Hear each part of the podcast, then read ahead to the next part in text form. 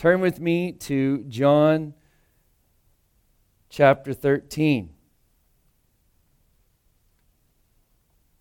I'm going to continue with our, our sermon series in John today. Obviously, next week we will not be in our John sermon series because it's Vision Sunday. As you're turning there, if you're a guest, thank you for being with us today. There's a card in the front of your seat. If uh, you wouldn't mind grabbing that and filling it out. And at the end of service, if you could take it to Miss Emily right there in the back, she's waving. Um, she'll, she'll handle that for us. We would love to stay in touch with you. John chapter 13. And I actually want to start in verse 35. It says this By this all people will know that you are my disciples if you have love for one another. I'll say it again. By this all people will know that you are my disciples if you have love. Everyone say love. Say love. Oh, yeah, all lovey dovey. Uh, love for one another. It's interesting. This is, a, this is a great little verse. This is one of those verses you might see uh, on the wall in a restroom, flowers or something on it. Um, what's interesting is the verses preceding this aren't real lovey. Let, let's back up. Let's back up. Let's go to verse 21 and let's read a few verses here and then, then I'll stop and we'll get into this. Chapter 13, verse 21. After saying these things, Jesus was troubled in his spirit and testified, Truly, truly, I say to you, one of you will betray me. You, you never see that on a bathroom wall with all the flowers on it, do you? The disciples looked at one another, uncertain of whom he spoke. One of his disciples, whom Jesus loved, was reclining at the table at Jesus' side. So Simon Peter motioned to him to ask Jesus of whom he was speaking. So that disciple, leaning back against Jesus, said to him, Lord, who is it? And Jesus answered, It is he whom I will give this morsel of bread when I have dipped it. So when he had dipped his morsel, he gave it to Judas, the son of Simon Iscariot. Then, after he had taken the morsel, Satan entered into him. And Jesus said to him, What you are going to do, do quickly. Now, no one at the table knew why he had said this to him. Some thought, because Judas had the money bag, Jesus was telling him, buy what we need for the feast, or that he should give something to the poor. So after receiving the morsel of bread, he immediately went out, and it was night. This is, this is an intense passage. Uh, this is one of those passages, if you've, if you've grown up in church, you might read it and, okay, that happened, Judas, yeah. Um, it's interesting. Um, there's this, this meme that the teenagers uh, listen to, and, and one of them it, it ends talking about Judas. And I heard these kids in my class the other day quoting this meme and Judas, like saying that at each other. I was like, do you, do you know what that means? Do you even know who Judas is? And they're like, no, it's just funny to say. I was like, well, Judas is actually a guy, he was a betrayer in the Bible. Like he betrayed Jesus. And they were like, someone betrayed Jesus? I was like, yes, betrayed him with a kiss. They were like, what? And they're like, oh, that meme makes so much more sense now. I was like, they don't even understand what they're saying. Um, Judas is someone that we all love to hate. It's interesting to me as we read this, though, uh, the disciples didn't love to hate Judas. Um, I want us to look at a few things. Let's back up to verse 21 before we dive deep into Judas and who he is. I want you to see in verse 21. It says, After saying these things. Uh, and we're going to back up to what these things are. Anytime you're studying the Word of God and you come where it says after or therefore, anytime you see therefore, you need to back up and see what it's there for.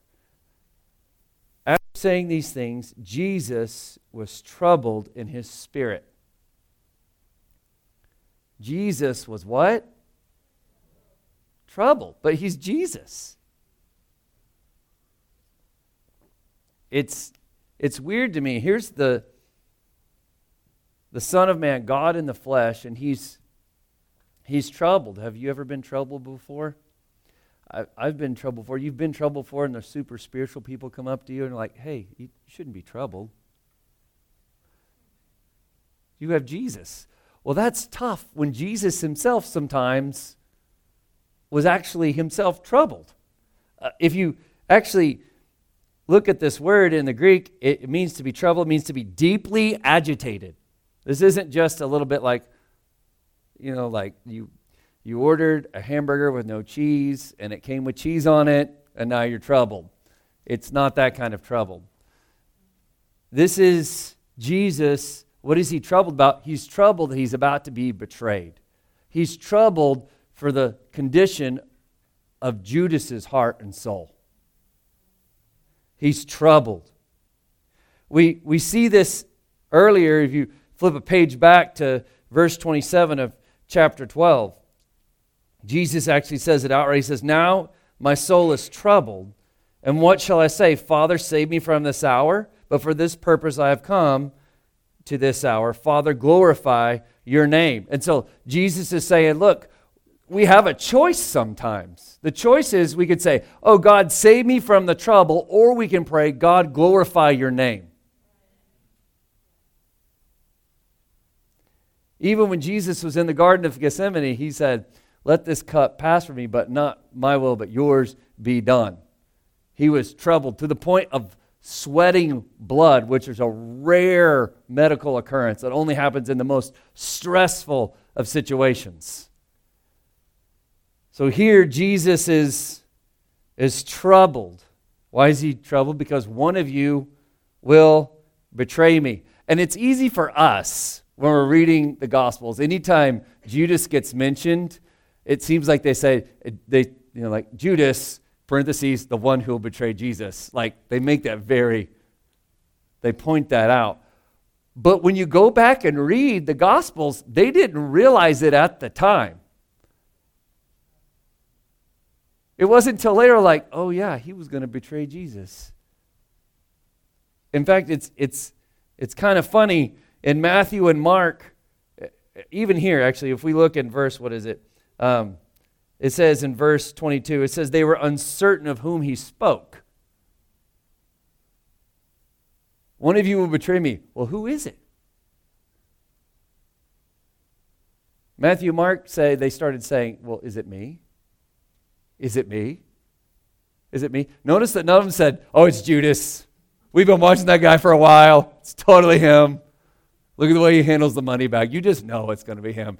It's the dark hair and the dark makeup under the eyes. Like, that's how I knew it was him. Like, when you see Judas in any kind of play or television series or anything, you're like, okay, that one's Matthew. That one might be Mar, or there's Peter maybe. Um, oh, that's definitely Judas. As I was watching the show the other day, and they introduced Judas, and you didn't find out to the end of the episode that Judas was Judas, and I was shocked. I was like, well, I kind of liked him. And they're like, he's like, hi, I'm Judas. And he was like, oh my gosh, he was so nice. He's totally going to betray Jesus. This is bad. This is really, really bad. I think it's, I think it's also interesting that I believe these men have been discipled enough by Jesus that their heart's cry was not, well, which one of them is it? Their heart's cry was, Is it me? Is it me? Like, could it be me? I don't think that's a normal human reaction. I think that's only the reaction of someone who's walked with Jesus for a while. When people bring up sin, when you hear a really difficult message, you don't say, Man, I hope, hope my wife's listening to this. Hope my husband, hope my kids are listening. In. I hope the guy that I won't sit next to across the, the church is listening to this. That there's no one like that here. Instead, when we hear a difficult sermon, we say, This is for me. Like, this is for me. Is it me, Jesus? They didn't suspect Judas at all. It says in verse 29, it says, Some thought that Jesus, Judas was just going out and buying things for their feast. That he was just going to go, they thought he was going to go give money to the poor. They thought he was going to do something good. They didn't suspect. And Jesus just say, One of you is going to betray me. And then Judas pieces out, and no one goes, Oh, it was him. They still didn't suspect him.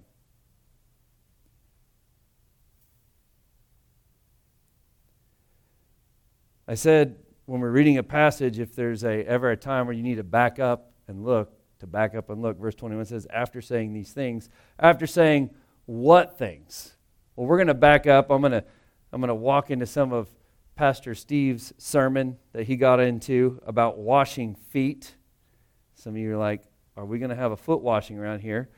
I'd prefer not to. I don't like people touching my feet but we will in a spiritual sense. How many vote that's a good thing? Church vote, right? Um, we don't do that, right? Verse 2. After saying what things? Look at verse 2 of chapter 13. Let's back up. It says, During supper,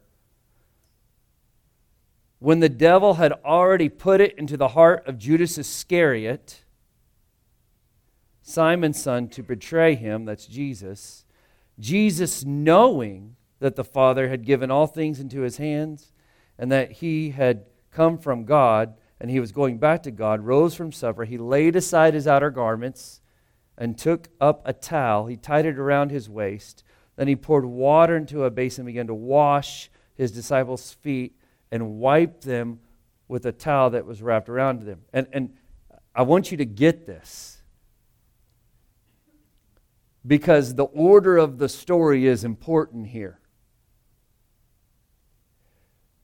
I notice from the order of the story that Jesus is washing the disciples' feet at the beginning of chapter 13, and he's identifying his betrayer at the end of chapter 13. And when you look at that, that means Jesus had to wash Judas's feet. But then John wants to make it very clear about something. John doesn't want to leave anything up to the imagination he incorporates verse 2 and 3 there to say, not only did Jesus wash Judas's feet knowing he would betray him, like he really knew what Judas was about to do. He knew Judas was about to stab him in the back. He knew Judas was going to the officials to lead them to Jesus so they could take him away to be crucified. Like what we're talking about is Jesus' hour has come. Well, he'll be nailed to a cross. And Judas is going to be the catalyst. He's going to be the thing that gets the whole thing set into motion. Judas. Judas, who had seen all the things that we've read about so far in John. Judas, who, who saw Jesus turn the water into wine. Judas, who saw the, the man at the pool of Bethesda be, be raised up. Like Judas. Judas, who saw that entire Samaritan village come to Christ, like give their lives to the Lord. This Judas.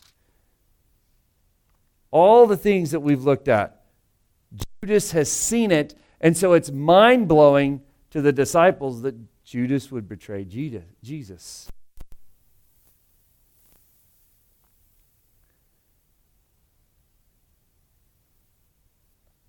I, I know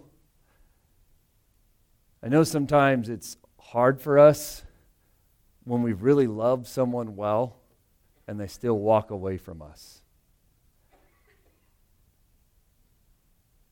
That's, that's really tough. Like, it's really hard when you've done everything you can to show kindness and goodness and grace and mercy and love and even tough love to someone and they just push you away anyway.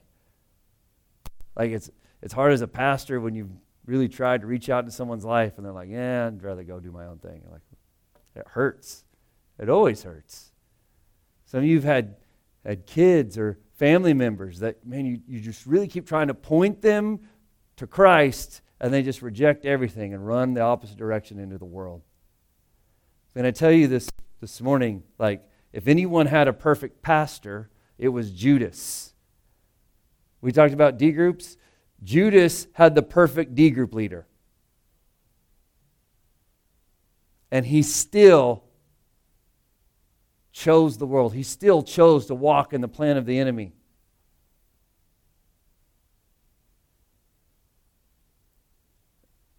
If maybe it brings a little freedom to your heart for you to know the only thing you're responsible to walk in are the things God has called you to walk in. You're not responsible for the choices of the people around you. And so, if you're struggling this morning with some heartache for someone that you've tried to love well and they keep pushing back, I'm going to tell you this morning keep loving well.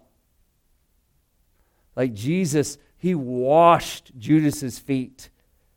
And can you imagine that moment? Like washing feet is kind of weird for us, you know, whatever. But in that culture, in that day, as they walked through the dusty, poopy streets of Jerusalem,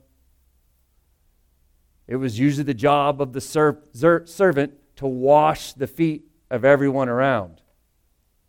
And that's why it was shocking when Jesus did this, right? Jesus was the master, Jesus was the teacher, he was the rabbi. He shouldn't have been getting down on his hands and, and feet and washing the disciples' feet. And yet he did. And, and I like this is amazing to me. Like, talk about confidence in your identity. Confidence in your identity. Some people won't do stuff because it's beneath them. What Jesus is showing is that's insecurity. Jesus, he's God in the flesh. There couldn't be a more confident person. And he's so confident, he's like, you know what? I'm going to wash these jokers' feet. And are they jokers? Yes, because if you look in the other gospels, they're going to get into this argument about which one of them is the greatest. Like, here they are, think about it. You're Jesus, it's your last meal with your disciples. You're like, this is the longest like discourse we have of Jesus communicating his disciples. He's trying to teach them all the things. That's like the last cram session before the final, right? Like I really need you guys to know some things. In the middle of all, they start arguing about which one of them is the greatest. And so Jesus like, I'll handle this. Whips out a towel, gets down on his knees and starts washing their feet. I'll show you who's greatest. I'll serve you.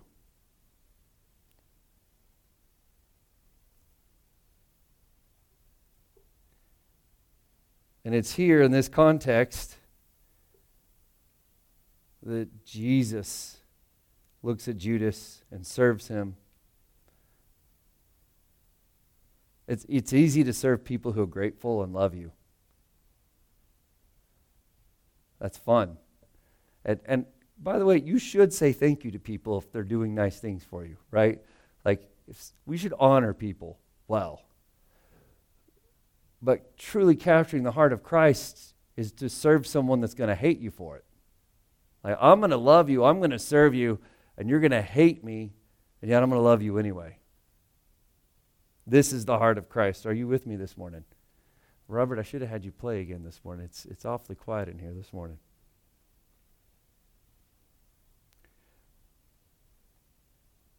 Verse 14, it says, If then your Lord and teacher have washed your feet, you also ought to wash one another's feet. For I have given you an example that you should do just as I have done to you. Now, this morning, obviously, we're not talking about the actual physical washing of each other's feet, but we are talking about a heart of service to one another, to prefer one another, to think of others better than you. And the scripture says to love your neighbor as yourself. I, I did a lesson, I, I teach a community service class at school. It's really big on service. Um, it's part of the name of the class.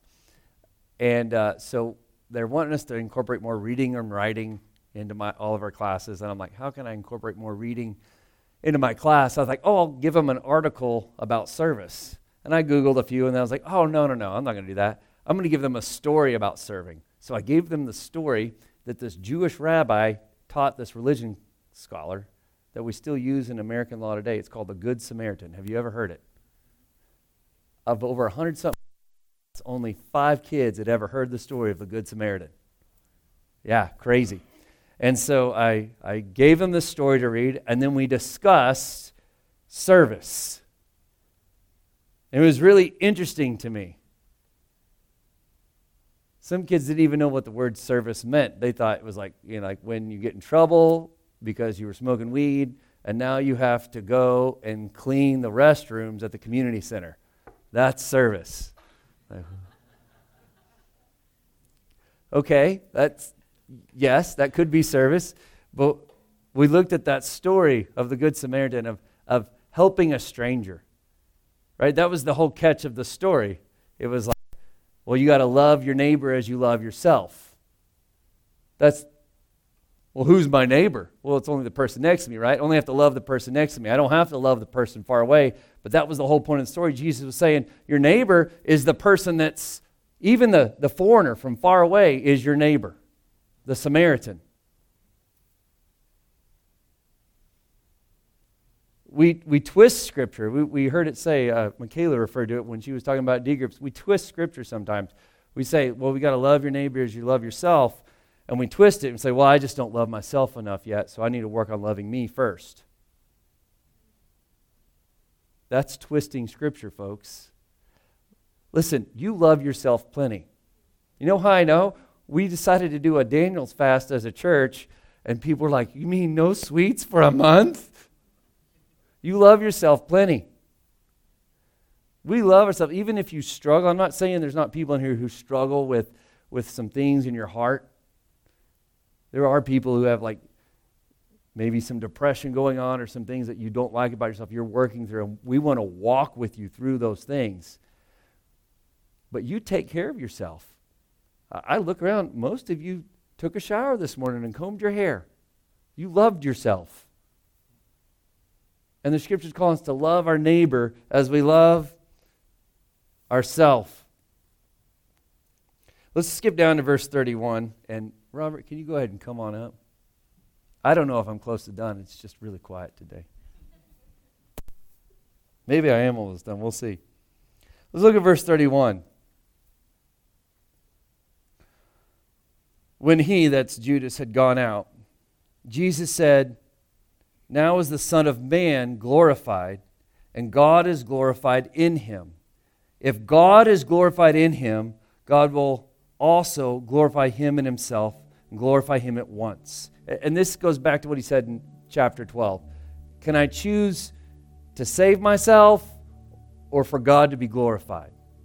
Can I choose to stop Judas or let things play out so God can be glorified? Little children, yet a little while I am with you. You will seek me. And just as I said to the Jews, so now I also say to you, where I am going, you cannot come. And we're going to get into that here in a couple weeks. And he says, A new commandment I give to you. Everyone say, New commandment. Everyone say, New. A new commandment I give to you. Okay, so this is going to be brand new, fresh, right? Straight off the press. I'm ready for this. Because they had like 600 some odd commandments they had to follow. So let's hear what this new commandment is that you love one another just as I have loved you. You also are to love one another. Well, wait a minute. If you look in Leviticus 19:18, it says this exact same thing. It says to love one another, to love your neighbor. So how is this any kind of new commandment. If you look in the Greek, this word new, it doesn't mean new like as in, hey, I got a new car. It means new as in renewed, like fresh. A fresh commandment.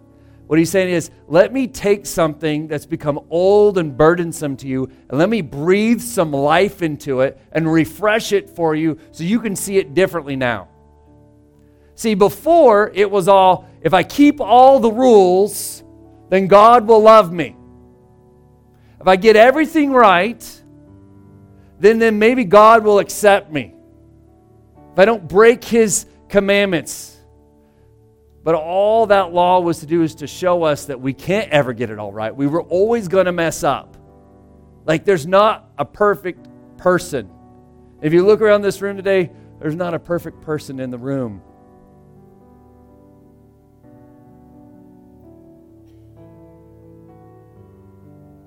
Jesus came and he said, Listen, I fulfill those commandments. I fulfill these laws. See, the reality is, I'm not trying to get you to let's keep all the commandments and then I'll accept you. It's listen, surrender your life to me. Just surrender it. Give me your life. And if you can truly get this one refreshed commandment to love your neighbor, this is all the commandments summed up into one thing. That's what it tells us in Romans. Like Romans chapter 8, I think it is. It says all the commandments of the Old Testament are summed up into something really simple. Love your neighbor as you love yourself. Just just love other people.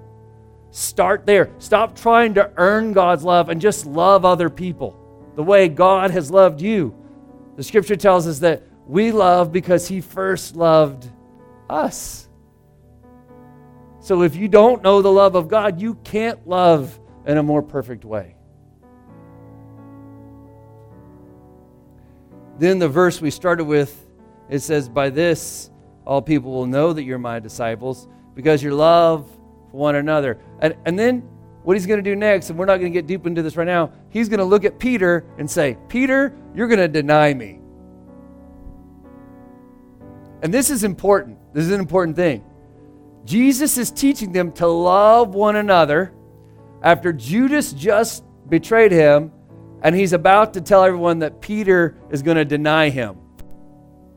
This is important because if I'm having a D group and I'm hanging out and I have, you know, I have Wes and I have Brennan and I have Nick and we're all sitting around and I say, Brennan, Brennan's gonna, he's gonna deny me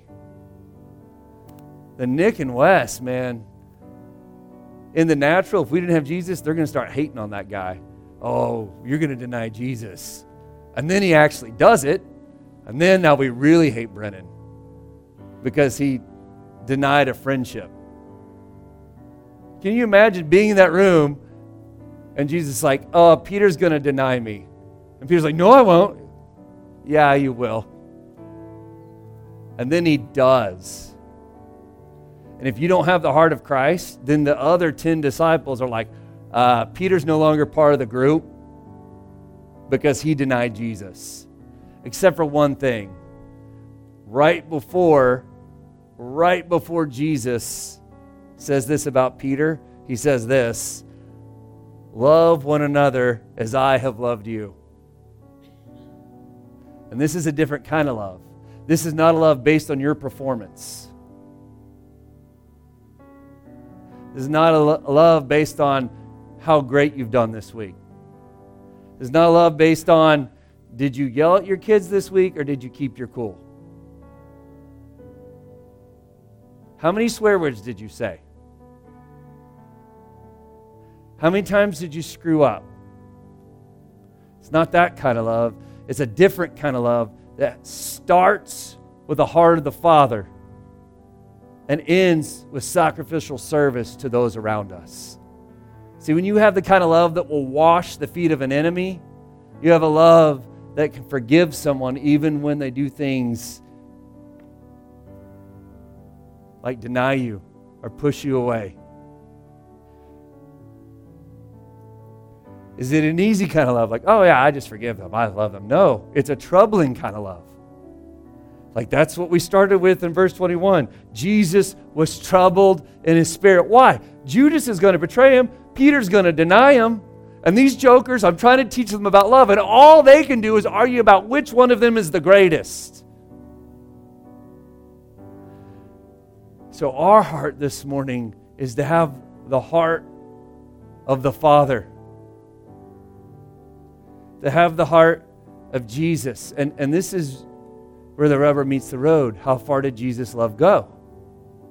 It went all the way to the cross, where Jesus dies on the cross for our sin and our shame. Like it's a sacrificial love. This kind of love will kill you. Like loving people till it hurts, loving people when it's inconvenient. And like we're kind of good at this with our kids, right? Because what do our kids do? They get sick in the middle of the night and they're, they're throwing up all over their bed, right? And they make a mess and all this stuff. And what do we do? We, we don't throw them out on the front porch and say, good luck, you know? Um, hope the wolves don't get you. We, we clean them up, we hold them, we, we get the bed all picked up and washed, and then they just do it again. And what do we do? We clean it up again. Like we serve that. We know this kind of love with our kids. But what if it what if it wasn't your kid? What if it was the person across the room in the congregation? What if it was the person in your D group? I heard a testimony of a young woman about a month ago, and she talked about a, a time when she was struggling with infertility issues and finally thought she'd gotten it figured out where they could maybe have a kid. And the moment they figured it out, her husband said, Well, I just want a divorce. And it crushed her. And she called a sister in her church. And it wasn't her sister, it was a sister in Christ that she called in the church. And she said one thing to her. She said, Do I need to pack a bag to stay the night with you? Like, that's the heart of Christ. Like, yeah, I have other things going on, but you're hurting, so I'm coming to walk with you through this dark time, through this pain. And, and I'm going to say, when COVID hit, and I heard all these other pastors talking about my church is shrinking, my church is, everything's declining. And it didn't happen here. And I think it's because people kept checking on each other and loving each other well, and, and people kept reaching out to each other. I, I do blame a lot of it on this, our discipleship groups. Our D groups really did a great job on checking on each other. But it was more that it was the heart of Christ. Can I, can I tell you, like, D groups isn't some magic thing. It, that's not what I'm talking about. What I'm talking about is people having the heart of Christ for one another. That's, that's the magic thing, if you will. It's people just saying, I'm going to be Jesus to you, even if you deny Jesus, even if you betray him, even if you betray me, even if you stab me in the back.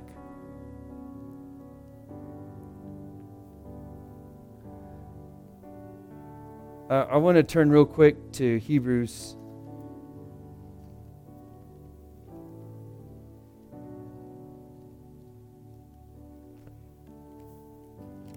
chapter 12.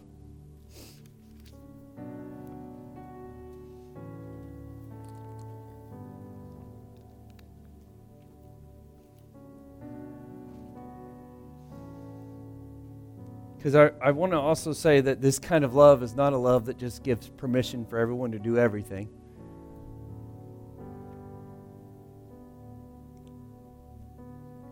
In Hebrews chapter 12, let's look at verse 5, it says, Have you forgotten the exhortation that is addressed to you as sons?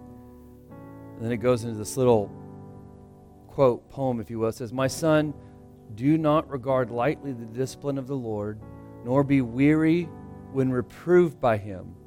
For the Lord disciplines the ones he loves, and he chastises every son whom he receives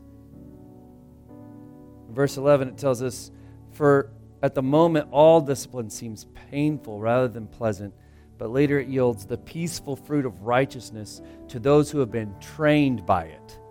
The, the key there is you have to be willing to be trained by it, right? We, we live in a world that wants to take this message I've just preached about the love of Jesus, and they think that it means just permission for anybody to do anything they want go back and read Romans chapters 1 and 2. And it lists all these sins that people will be judged for by God. Like, here's the reality sin is a real thing, and the wrath of God is coming against sin. And I'd encourage you, go read Romans 1 and 2. But then it goes on to say, like, they, they think that the kindness of the Lord, the love of the Lord, is permission to keep sinning not realizing it says that the kindness of the Lord is meant to lead to repentance. That word repentance means a changing of their mind. So, is God love? Does He love you just the way you are? Absolutely. But that's not so you can continue walking in whatever thing you think is okay for you to walk in. Jesus didn't die on the cross for you to abuse his grace. Romans chapter 6 will go on to say just because we have grace doesn't mean we get to keep on sinning. A true heart that's surrendered to this kind of love does a couple things. First, you cease from sinning and start serving Christ, not to earn his love, but because you've already experienced it. This is what's so good. Like, if my wife says, Hey, I, the, the dishes need to be done, I don't go do the dishes to try to earn more of her love. No, I just go do the dishes because I love her. Those are two different postures of heart. Same looks the same on the outside, two different postures of heart. We do nothing to earn God's love. But because we love him, we're surrendered to him. The trick comes when we interact with the people of the world and sometimes we're shocked that the world acts like the world. Well, I can't believe all this sin is going on in the world. Well, I can. They don't have Christ. The world is going to act like the world. So now, here's our catch How do we love the world like Jesus does without. And here's, here's all I know to say is that we have to start by loving each other well. Notice Jesus said, This is how They'll know you're my disciples by your love for each other. But, like, he's talking about love inside the church, inside the discipleship, inside what they call the time the way. Like, he's talking about love inside the community of Christ first. And then that love spills out into the community. We're not going to agree with everything the world does. And the world thinks if you don't agree with me, then you don't love me. That is not true. And don't fall into that trap. What I've learned about being in a great church like this one is you can disagree and still love each other very well. There's people sitting in this congregation, I disagree with you very much on some things. Wes had to get up because he knew I was going to mention Alabama. I disagree. No one should be an Alabama fan ever. And there's other things, important things we disagree about. But when you have the love of Christ, you say, you know what? You're just another part of the body. And there's unity in the body of Christ. Will you stand with me? And just bow your heads for just a moment. Just let's take a minute and just reflect.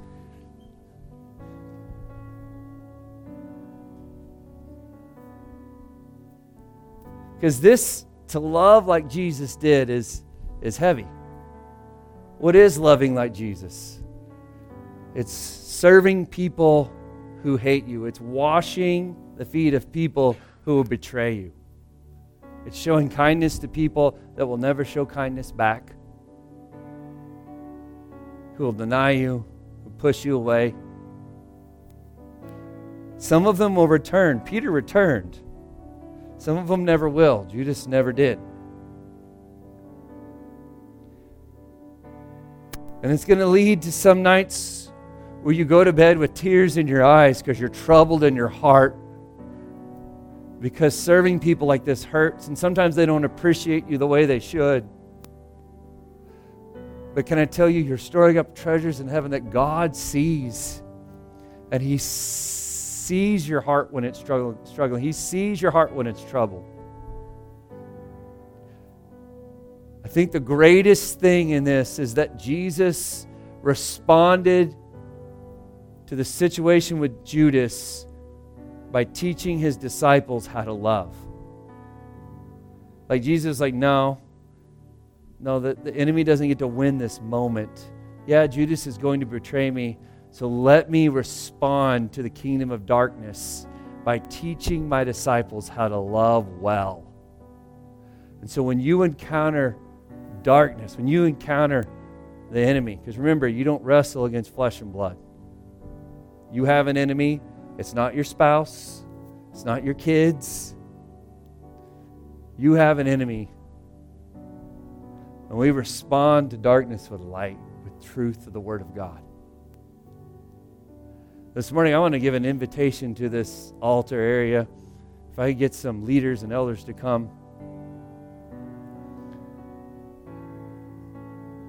If this morning you say, I've never surrendered my life to Jesus Christ, Jesus loved to the point that it killed him, the story doesn't stop there. This morning, we believe with our whole heart that three days later, Jesus rose from the dead, and today he is alive. He is alive, and he will return again. So, this morning, if, if you've never given your life to Jesus Christ, I ask you respond and just come pray with one of these individuals. The prayer is not magical, it won't save you, but your heart posture to the King of Kings is what saves you. If this morning, if you say, uh, maybe I have surrendered my life to Christ, but I need help loving somebody, maybe there's that one person that you struggle loving well. These guys, they don't just want to pray with you, they want to, to speak some word into you to encourage you. And in those situations, that's where it's really great to have a, a man or woman of God to walk with you and say, hey, I'll encourage you this week. But I just want to open up this altar. If you have any sickness in your body or any other needs that you just want to pray for, if there's someone that's lost and you want to someone agree with you in prayer, we're just going to worship for a second and then we're going to open up these altars for anyone who needs prayer.